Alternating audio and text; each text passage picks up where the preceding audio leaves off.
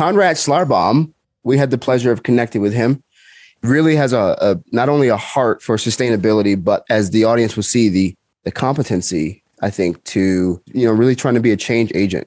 I really enjoyed our, our chat with him today. It's an it's an arena that I admittedly don't invest a lot of energy, no pun intended, uh, into.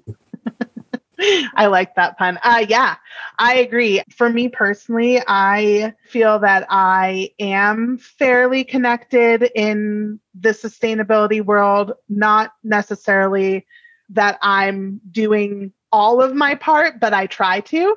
But i i always love hearing about those things. And yeah so we hope you enjoyed the episode everybody. Thank you for tuning in. Thank you and for your time. until next time mad podcast family Hello, everybody. Welcome to another episode of the Make a Difference podcast. We are so excited to be talking to Conrad today, who is very involved in his community, but his actual job title is the sustainability coordinator for the only Office of Sustainability for the entire Colorado Community College system. Um, he's at Pikes Peak Community College in beautiful Colorado Springs.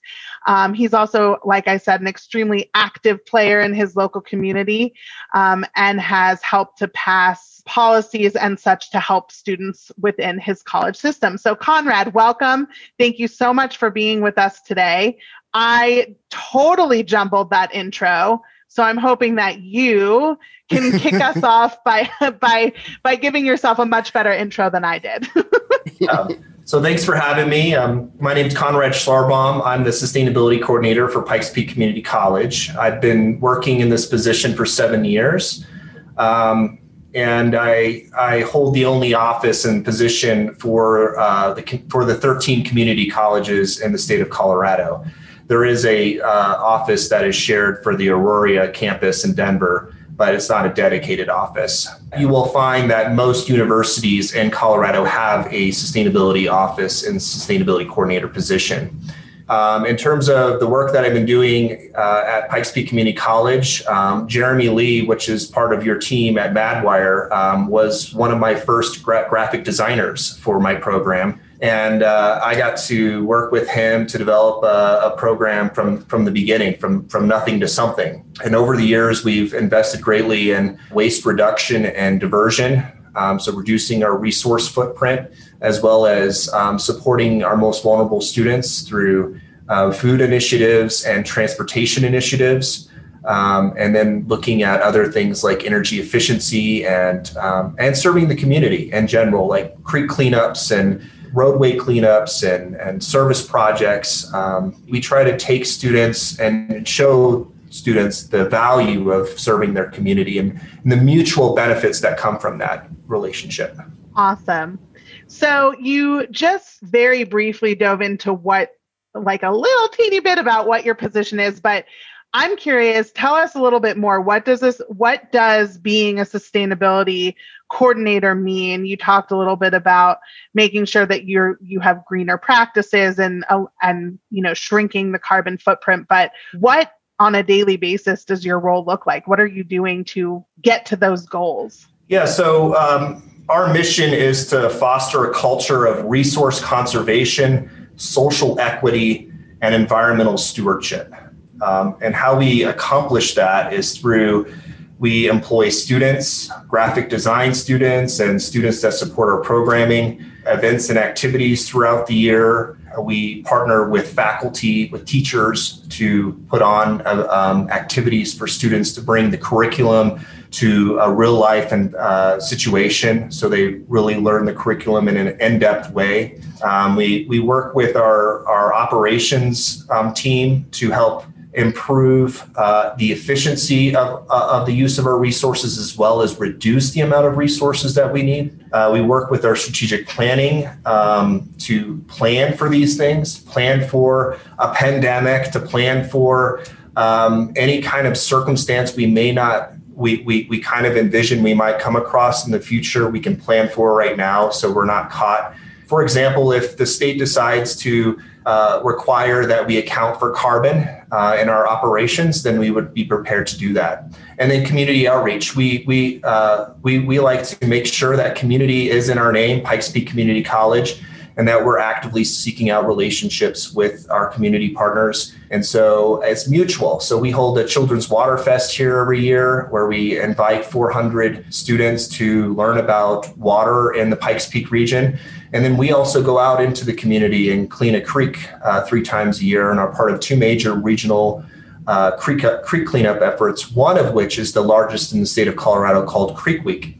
Very cool. Very cool. So you mentioned being prepared, which is always a good thing. And being that you are in the education world, I'm really curious. And I promise this is the only time during this whole episode that I will bring this up. But I'm curious how you've seen changes because of COVID and also how you maybe foresee the future of schooling because of COVID? Like, what, if anything, do you think will maybe stick around based on the changes that had to be made? Yeah, in in the sustainability world, we call the pandemic a shock, a shock to our systems, a shock to our bodies in a way um, that makes business as usual turn on its head and make us rethink how we're working, how we're living, and how we're educating students as well.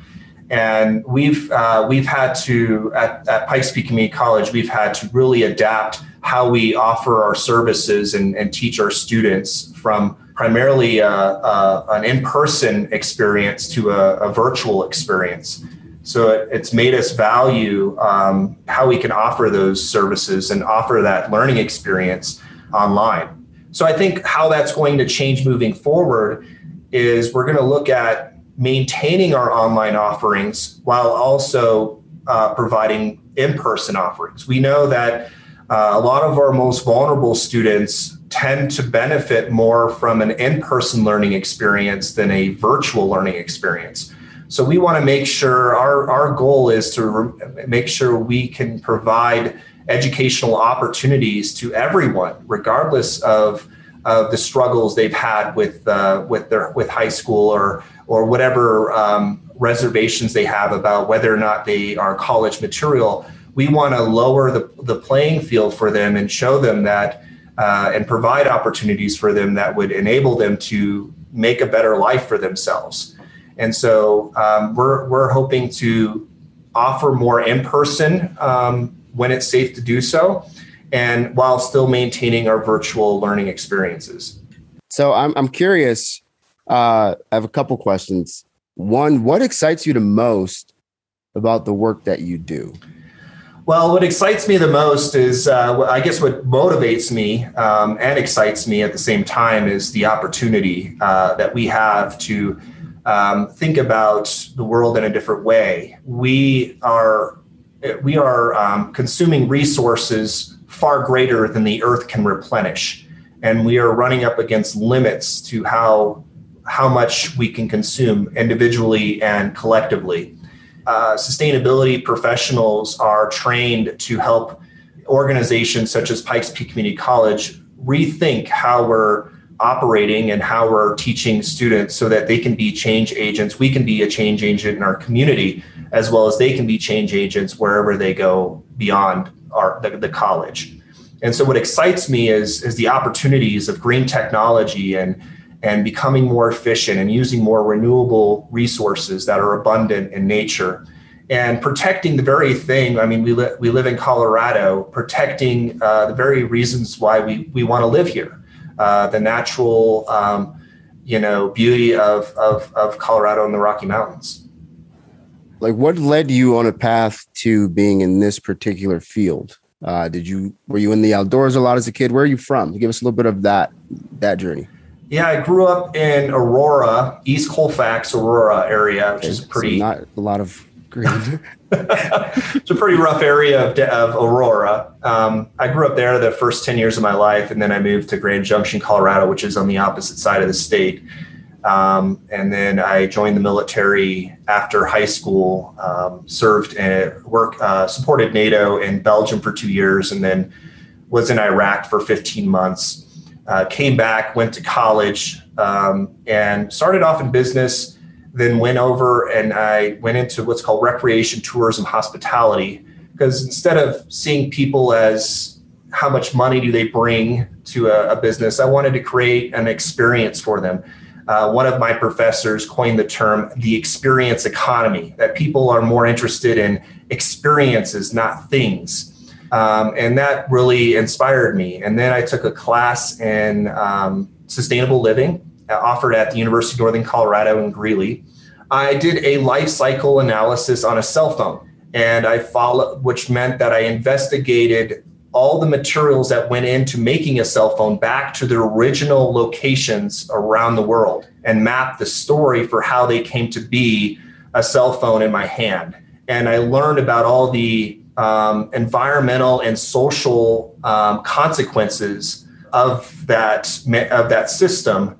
So much so that I realized that you know we don't realize as consumers in america that the things that we buy come with a story attached to it. And that story isn't necessarily something we know um, that has a lot that a lot of influence on people and where they and, and other places around the world. And so um, that just changed my whole worldview in a sense from from uh, from kind of a uh, self-centered to more of a to a global perspective and not just looking at people but looking at the environment as well and the connections between people planet and prosperity. Yeah. And that drove me to uh, double major in sustainability and then eventually uh, i got this job uh, right after that. And uh, i've been here for seven years and i just got my master's degree in sustainability last year and it's just it just keeps I, I constantly am reading and and and um, I have this Facebook group called Green Cities Coalitions, part of the, the nonprofit that I started. And I constantly post uh, new articles about uh, new trends and policies that are happening uh, locally as well as globally. And so I'm just really inspired to see all the movement, even if it's not happening locally. I'm inspired by all the other action that are out there to continue the work locally. Can you give us in the audience a little, if possible, it may not be possible, can you talk a little bit more about the actual life cycle of the phone? Yeah, so there's a couple uh, minerals in phones that are called rare earth minerals that are only found in small quantities around the world, and they're often in what's called conflict zones. Um, so there's this mineral called coltan that's found in the Ivory Coast of Africa, uh, where children mine this mineral from uh, from the mines and and the Ivory Coast and uh, for use in these um, cell phones. And what's interesting is a cell phone lasts as long. Well, this used to be when they had contracts, as long as they as as long as your contract. So if your contract's for three years, your cell phone lasts for three years. So um, it helps me understand this idea of planned obsolescence. That materials uh, are often designed to to be obsolete, um, but they don't have to be they can be made. And I think in the past, things were made to, to last for a long time and to be repairable. Um, that you can switch out components and, and and update things without throwing the whole thing away. Yeah, you look at the automobile. Right. And so uh, with cell phones, you know, that we seem to think those are disposable. Like, you know, after three or four years, because they become obsolete one way or another, that we just get rid of it. But what happens to those minerals? Right? Uh, you know, you can recycle them, but you don't really get a whole lot of money from recycling them um, if you if you hold on to them for for three years, three to five years. And so I I think emerging industry would be mining landfills um, for these kinds of materials that uh, are not abundant. And I don't know if it's a wise idea to have an industry supported on a very finite resource such as these rare earth minerals and how much how much wars are going to be fought or conflicts are going to be had from the extraction of these materials. Could we not innovate ourselves out of this situation to find a more abundant and readily available material uh, that could substitute for these rare earth minerals? So, these minerals, how rare are we talking? Not only in terms of supply, but how many minerals? I'm not sure on the specifics. I don't, this was uh, 10 years ago when I did this study. Um, but you can you can Google rare earth minerals and find uh, where those locations are of those minerals. And there's um, some great research out there on um, just the supply of those res- of those resources and how we might be end up mining the moon or or mining meteorites or something like that to get these materials rather than thinking about other alternatives or the fact that we don't need to throw these things away that they're like we, we talk about um, cradle to grave when it comes to resources. So uh, cradle to grave means they're designed to fail. They're designed to be to end up in the landfill. But then there's this idea called cradle to cradle where they're designed to be improved upon repaired repurposed and reused again. And perhaps uh, you know in the future more things are going to be designed. It's called the circular economy that the materials for which we use to power our economy can be reused over and over and over again, be redesigned, reconfigured, um, reimagined over and over again without much loss, without much waste. It seems like, bear with me, I'm going to get to a question, but it seems like these makers of phones or the cell phone companies themselves could partner with the makers of phones and have a program to when you go to the store and trade in your phone or you're ready to get a new phone because the technology literally changes every single year and it's like you want the next and best thing which is a problem in itself but it just seems to me like there could be a way where instead of just the phones ending up in the landfill these companies could do more to actually recycle parts that then could be used which brings me to a question. That was just a thought I had, but this brings me to a question. What can we, as consumers who just take a phone in our hands and don't really even think about about it right? Like this is like my my literal lifeline. It's pathetic but it's true. What can we as consumers do to be better? And i'm not just talking about cell phones and and making sure that we're understanding how they're made and where they're where they come from and ensuring that this doesn't end up in a landfill but just in general what are some tips that you have for the normal population to have and to live a more sustainable lifestyle. Yeah it's a you, you pointed out a, a great um, concept there. It's called producer responsibility. Often we think in the in this day and age we we tend to think it's on the consumer to figure out what to do with the phone after its use. After its useful life. But really what about the producer being hmm. responsible for the phone after its useful life and the producer has the uh, benefit of not having to go mine these minerals out of a mine in africa they can just take the minerals, extract them from their phones, and they can make phones to where they're easily extractable rather than difficult to extract and, and reuse those materials over and over again. So, one thing is to put social pressure on cell phone manufacturing companies to uh, have what's called that cyclical economy. So, that, that cycle, that closed loop cycle of where minerals are constantly reused and advocating for that. The other piece, uh, the other two points I would make is this idea of using technology to, to the end of its useful life. You're often sold, when you buy a cell phone, you're often sold on features and capacity beyond what you will ever use in the life of your phone. So, what about getting a phone that suits your use, that is tailored to what you need it for, um, and not one-off, you know, uh, types of things. Um, you know, the off chance I might use this, the off chance I might use that, and and that sort of thing. And so, this idea of using it for the full three to five years. I think is three to five years is the general rule of thumb for technology. It's usually supported um, and usually functional for up for up to three to five years. Now, whether or not you you need that extra gadget or, or that extra tool or whatever feature that that that that new phone offers, you got to ask yourself.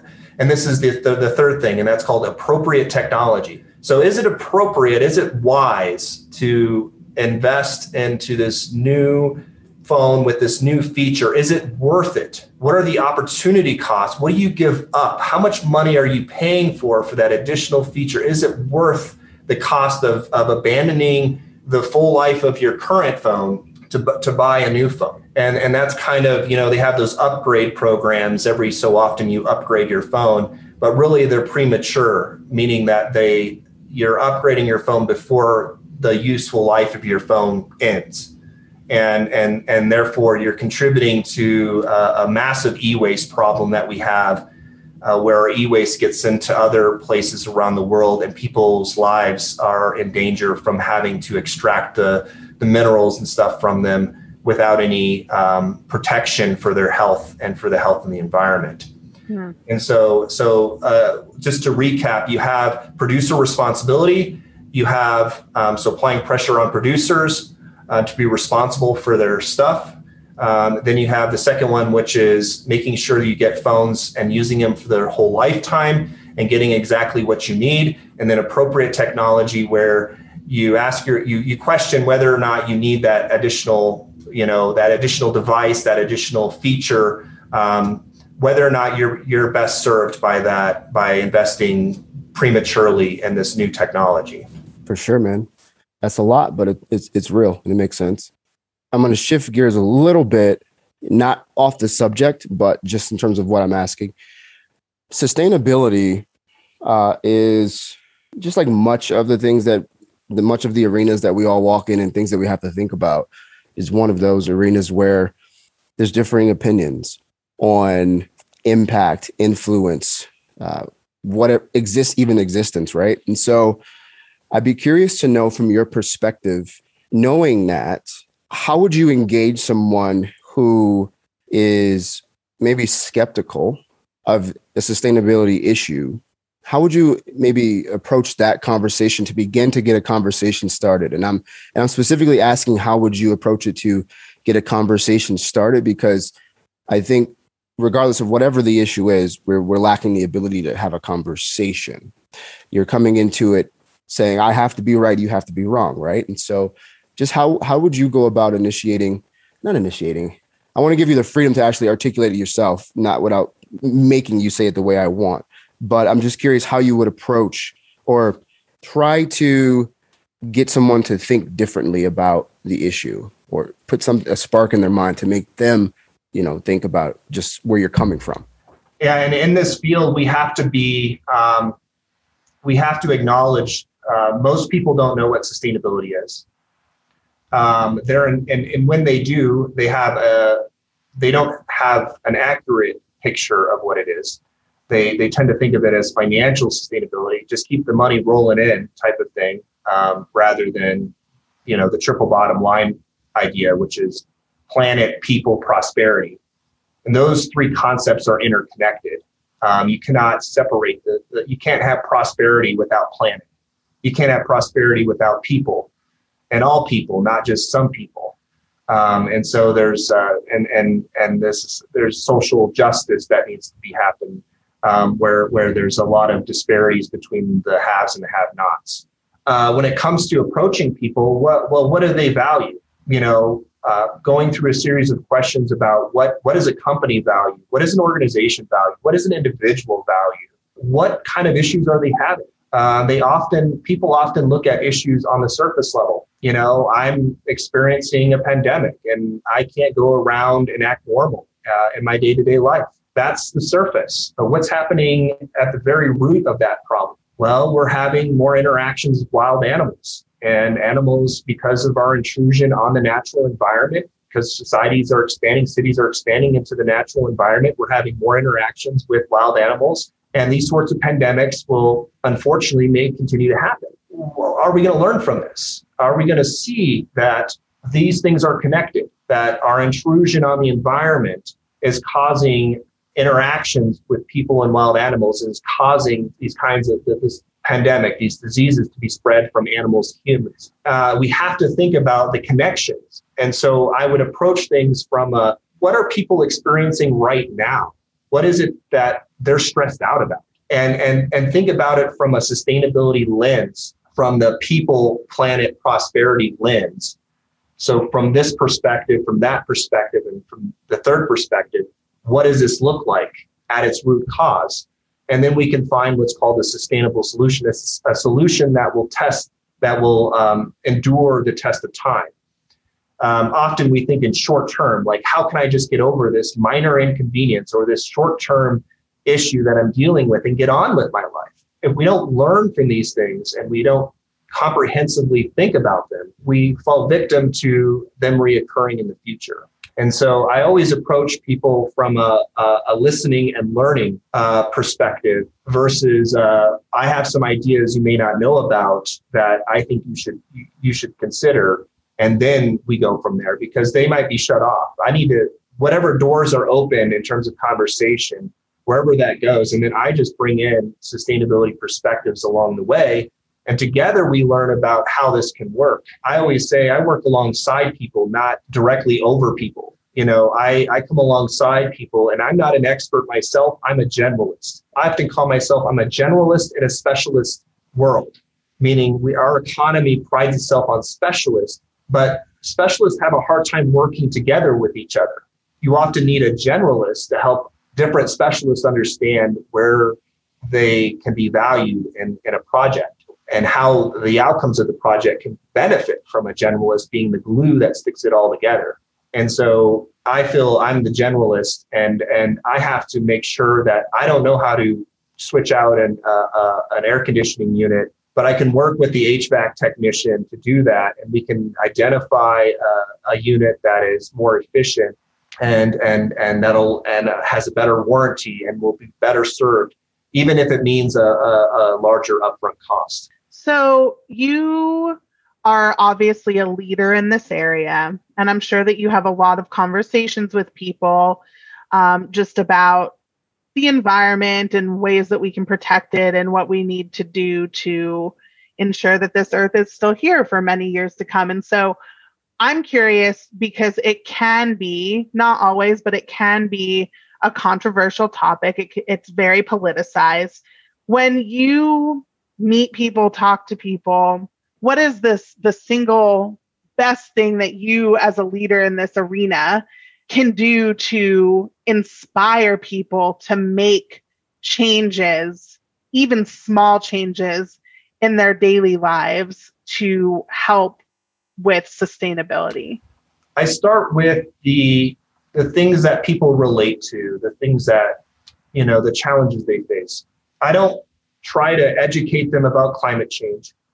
I don't try to get them to agree with me about conserving and preserving the environment. Um, we all come from different perspectives as far as what that looks like. Instead, I try to talk about what they're interested in. Are you interested in saving money? Are you interested in having better social inclusion and diversity?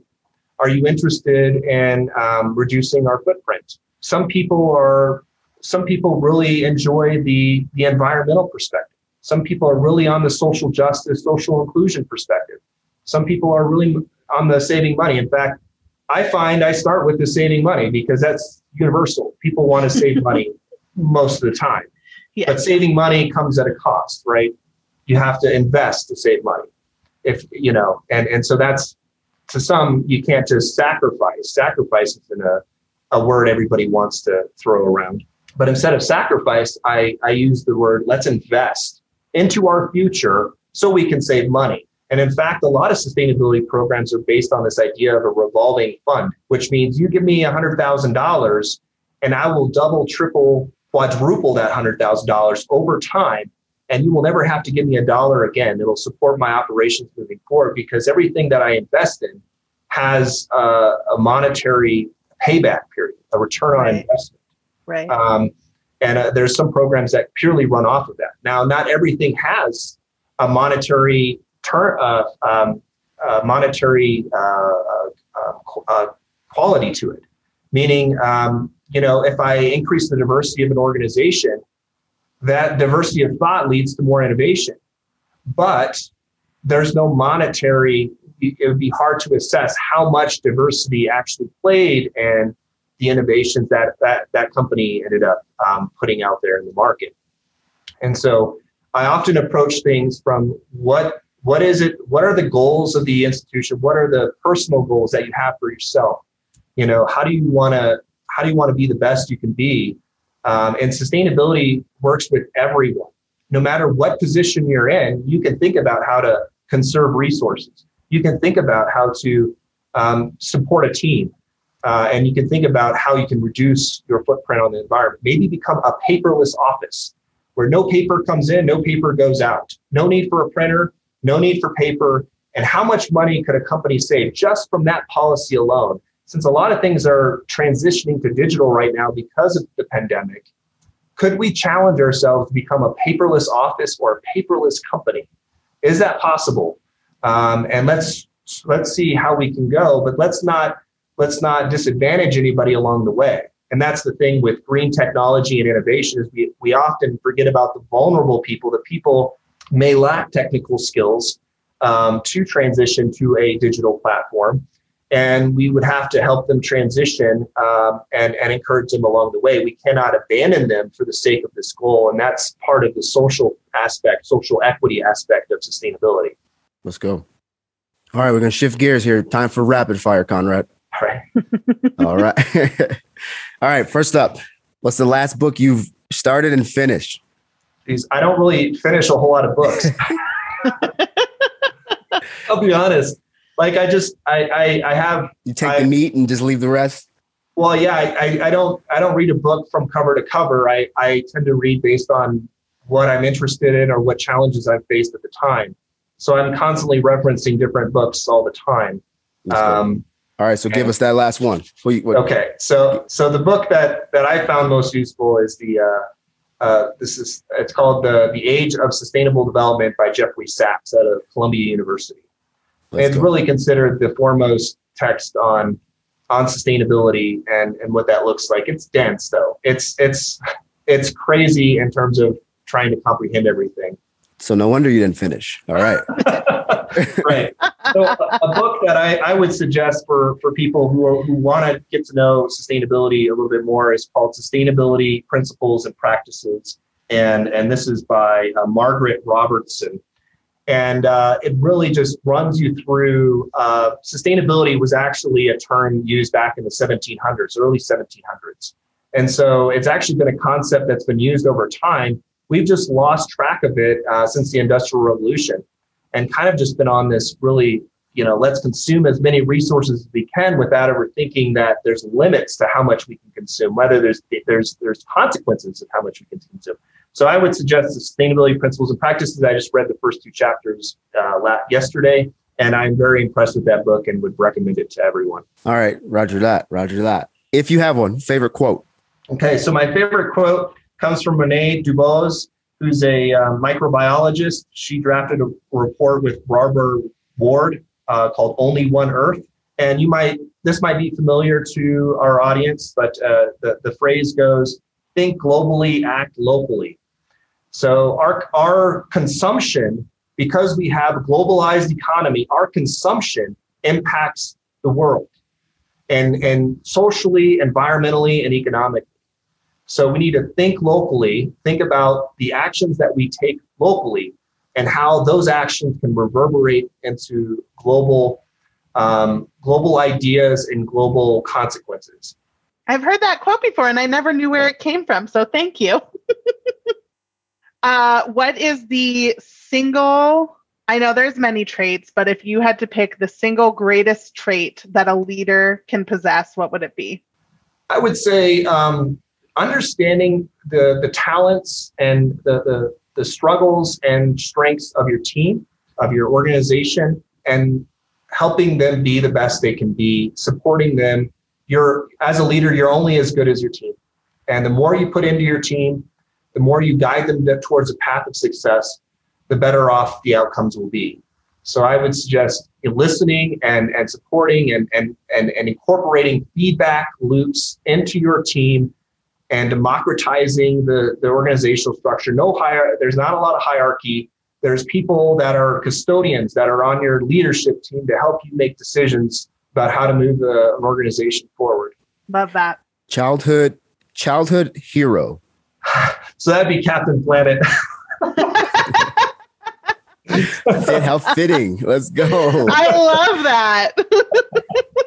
Okay. All right. This is tough, but if first first person that comes to mind, person who impacted you the most. I would say uh, it was my my mentor in, at the University of Northern Colorado, Dr. Richard Jurin, who um, went against all convention in terms of how sustainability was taught.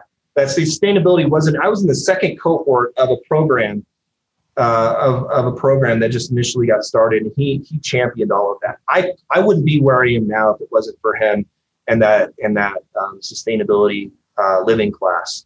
So um, I really appreciate the work that he's done uh, to help inspire me to do to take on this work and make it my lifelong journey. All right, all right, all right. I got one more for you. What is your biggest, your greatest fear, if you have one?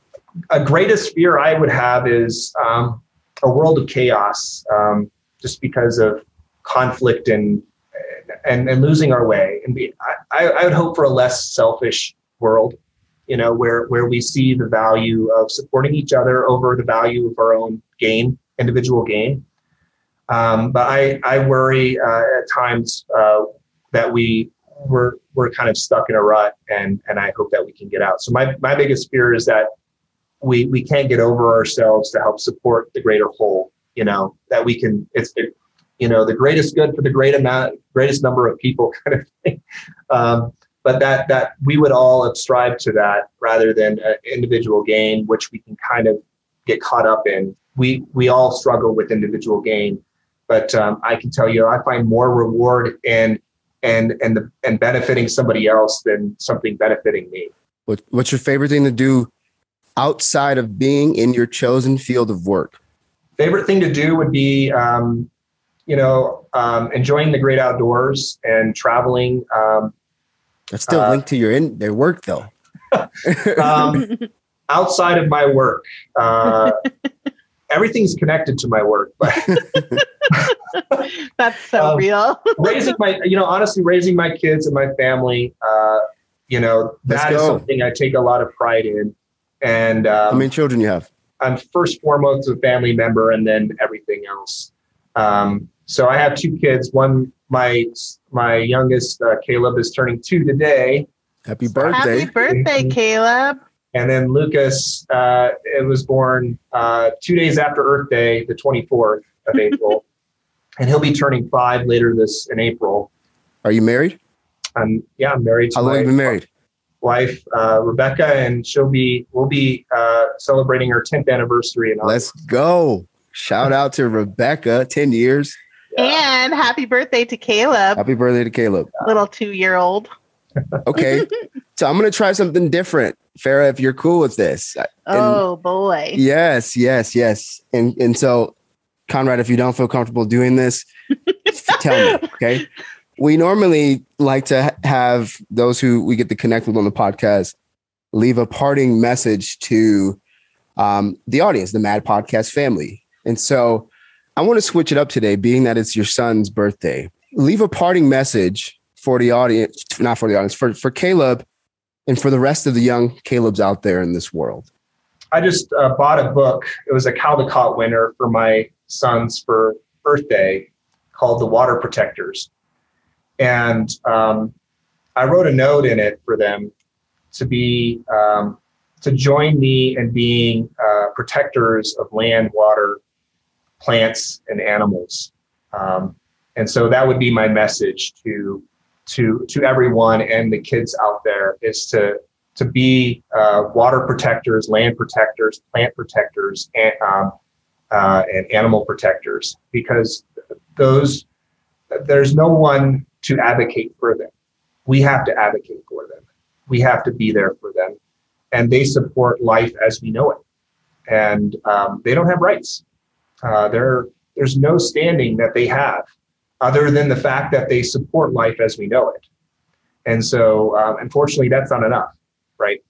Um, and we all don't know that. We all don't know that by ruining the environment, we're we're diminishing our ability to survive on this planet. So my my challenge is for everyone to become change agents, uh, disruptors of the business as usual, and to protect our land, water, animals, and plants. That's Love good. that. Well, Conrad Schlarbaum, thank you for being with us on the Make a Difference podcast. Mad Podcast family, thank you for taking the time to connect with Conrad and uh, Farah and myself. Conrad, thank you for being with us today. We appreciate your time and happy birthday to your son.